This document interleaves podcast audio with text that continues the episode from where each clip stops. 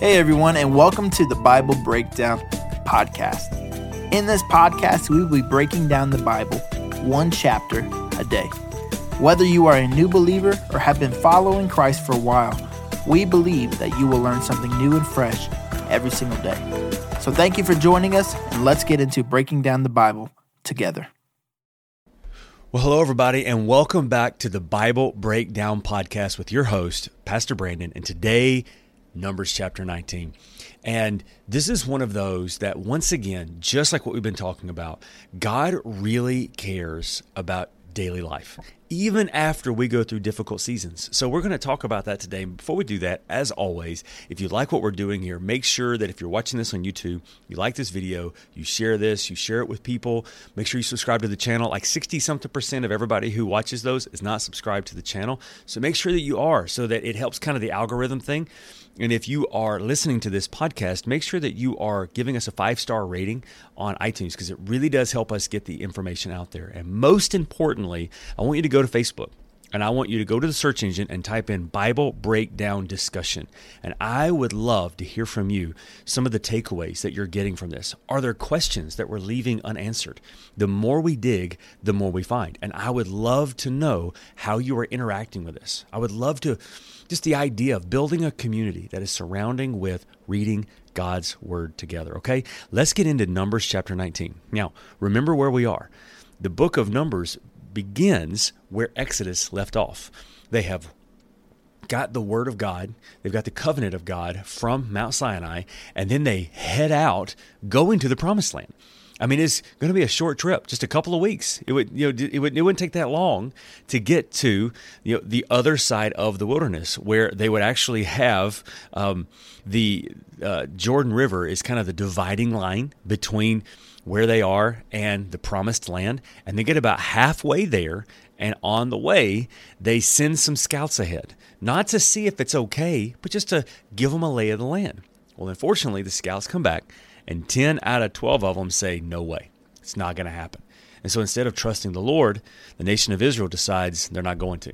And in chapter 16, we get to see just, I'm talking about chaos ensue. They're not going to go in. They don't want to go in. Finally, God says, okay, you have it your way. Well, then they change their mind, say, no, we are going to go in. God's like, no, that's not how this works. And so just chaos, just devastation, just judgment, all the things. And then it gets awkward, right? Because now they got to head back toward Mount Sinai. They're going to be stuck in the wilderness. And this is the last chapter. This is the last chapter before we just don't hear anything from them for 39 more years. And so right before we go into this period of silence, God is still working in their life. Yesterday, we talked about all these different things, how God is telling the Levites, hey, this is how you're going to continue to advocate for the nation of Israel in front of me. And then there's one more thing. It's just like God is drilling down on the basic necessities. And if I could title this entire chapter, it would be God Cares About Daily Life. God cares about daily life. And remember, the whole scope of the book of Numbers is teaching this rebellious nation how to trust in God. Because when they go across the Jordan River and they take this land, they're going to have to trust the Lord. And so this is the last thing we're going to hear from them, where God has given them one more piece of instruction before they just fade off into the distance. And they're going to be traveling for 39 years. So here's the last thing he says to them. So if you've got your NLT Bible open, Numbers chapter 19, you got your cup of coffee ready to go. Let's read this together about the water of purification. So once again, God he's interested in the little things. Here we go. Verse 1, then the Lord said to Moses and Aaron, here is another legal requirement commanded by the Lord. Tell the people of Israel to bring you a red heifer, a perfect animal that has no defects and has never been yoked to a plow. Give it to Eleazar the priest, and it will be taken outside the camp and slaughtered in his presence. Eleazar would take some of its blood on his finger and sprinkle it 7 times toward the tabernacle. As Eleazar watches, the heifer must be burned, its hides, meat, blood, and dung. Eleazar the priest must then take a stick of cedar, a hyssop branch, and some scarlet yarn, and throw them into the fire where the heifer is burning. Then the priest must wash his clothes and bathe himself in water. Afterward, he may return to the camp, though he will remain ceremonially unclean until evening. The man who burns the animal must also wash his clothes and bathe himself in water, and he too will remain unclean until evening. Then someone who is ceremonially clean will gather up the ashes of the heifer and deposit them in a purified place outside the camp. They will be kept there for the community of Israel to use in the water for purification ceremony. This ceremony will be performed for the removal of sin. The man who gathers up the ashes of the heifer must also wash his clothes, and he will remain ceremonially unclean until evening. This is a permanent law for the people of Israel and any foreigners who live among them. Now pause for just a moment. If you're involved in any way in understanding some things surrounding the Jewish nation and all of this, when the temple was destroyed in 70 AD, the nation of Israel was scattered all over the known world. And it wasn't until 1949, after World War II and the Holocaust, the nation of Israel said, hey, we have got to come back together again for our own protection and safety.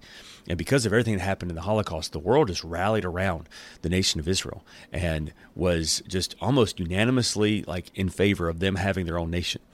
And then at one point, there were certain zealots who wanted to rebuild the temple, reinstitute the sacrifice and worship, because you remember, if they're not Christians, they don't believe that Jesus is the ultimate sacrifice. Then they believe that once they rebuild the temple, they need to reinstitute sacrificial law. Well, one of the things that has stood in the way, I mean, there's a lot of things that stand in the way.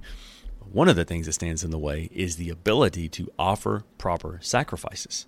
Now, if you look at a lot of the things in the book of Leviticus, there's a lot of things they have. They have goats, they have bulls, they have flour, they have all this other stuff. Well, it was this very specific type of cow, a red heifer, that they would need in order to do the purification ceremony. And as you can tell, part of the purification ceremony was for forgiveness of sins. Well, here's the problem. They didn't have any red heifers. Whatever this type of cow was had all but been extinct from the area, and they didn't have it. They weren't exactly sure what it was, and so they did a lot of research. And one of the things that a lot of the people, the Jewish people, would say is they know that Messiah was ready to come when they were able to offer sacrifices again. Well, if you keep up with such things, about 10 years ago, there was a massive uproar because in the nation of Israel, they were able to figure out what this red heifer was supposed to be, and they were able to do these different types of breeding and all this different kinds of stuff, and it took several different generations of cattle, but finally they were able to produce a red heifer without spot and without blemish. And a lot of people got really, really excited because they were saying, now we have everything in place for us to begin offering sacrifices in the temple. And so for a little while, there was a lot of expectation about what they were going to do. Now, I'm going to go ahead and tell you, if they were ever tried to build the temple again, we would immediately have World War III, because right now, I think it is the second holiest site in the Islamic world is called the Dome of the Rock, and it sits right where the temple is supposed to be. So they would have to destroy that, would immediately get half of the Middle East, or three-fourths of the Middle East at war. But what's amazing is that they spent years trying to get this red heifer where they could have one without spot or blemish so they could sacrifice it. We know Jesus is the perfect sacrifice, but that's how committed the Jewish nation is to picking back up on this, and this is the reason why. So if you've ever heard ashes of the red heifer before, it's from this chapter where they wanted to be able to offer sacrifices again. Okay, all right, back to verse 11. The Bible says, all those who touch a dead human body will be ceremonially unclean for 7 days. They must purify themselves on the third day, and 7 days with water of purification, they will then be purified. But if they do not do this on the third and the seventh days, they will continue to be unclean even after the seventh day. All those who touch a dead body and do not purify themselves in the proper way defile the Lord's tabernacle and will be cut off from the community of Israel. Since the water of purification was not sprinkled on them, their defilement continues. This is the ritual law that applies when someone dies inside a tent. All those who enter that tent and those who are inside the tent when the death occurred will be ceremonially unclean for 7 days. Any open container in the tent that was not covered with a lid is also defiled. And if someone in an open field touches the corpse, and someone who is killed with a sword or has died a natural death, or someone who touches a human bone or a grave, that person will be defiled for 7 days. To remove the defilement, put some of the ashes from the burnt offering or burnt purification opening in a jar, offering in a jar, and pour fresh water over it. Then someone who is ceremonially clean must take a hyssop branch and dip it into the water. That person must sprinkle the water on the tent, on all the furnishings in the tent, and on the people who are in the tent. Also on the person who touched a human bone, or touched someone who was killed or died naturally, or touched a grave. On the third day, in the 7 days, the person who is ceremonially clean must sprinkle the water on those who are defiled. Then on the seventh day, the people being cleansed must wash their clothes and bathe themselves, and that evening they will be cleansed from their defilement. But those who become defiled and do not purify themselves will be cut off from the community, for they have defiled the sanctuary of the Lord.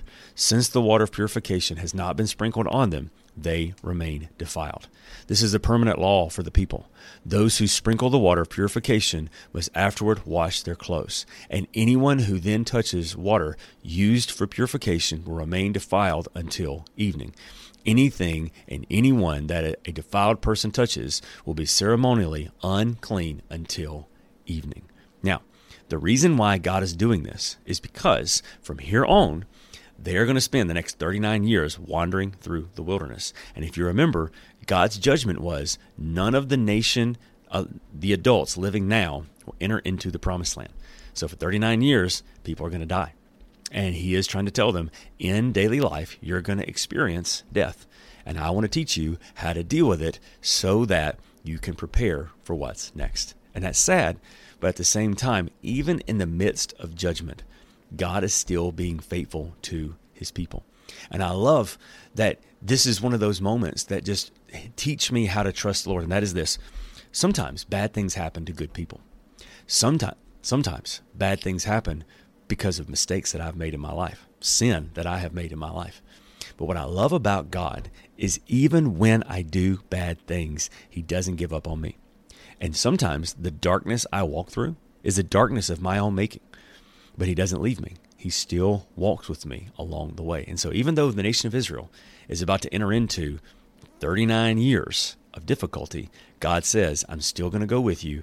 Here is how you continue to trust in me. And I love that. It brings me a sense of joy that even when I mess up, he doesn't give up on me. I want to know down in the comments below, what did you get out of this chapter today? You know, as we get ready to kind of make a massive time jump, I'm curious, how is the book of Numbers so far teaching all of us how to trust in the Lord more? I want to know what that is down in the comments below. I want to pray for us, and then we're going to read the scripture today, and we'll be done for today. Let me pray. Father, thank you so much that sometimes bad things happen to good people, but many times bad things happen because of bad decisions I've made. And what I love is that you still walk with me every step of the way. I pray you will help me find joy in the journey, and that as I walk through difficult seasons, to remember that you're with me in all things. In Jesus' name I pray. Amen. God's word says in Numbers 6, may the Lord bless you and protect you. May the Lord smile on you and be gracious to you. May the Lord show you his favor and give you his peace. I love you. I'll see you tomorrow for Numbers chapter 20.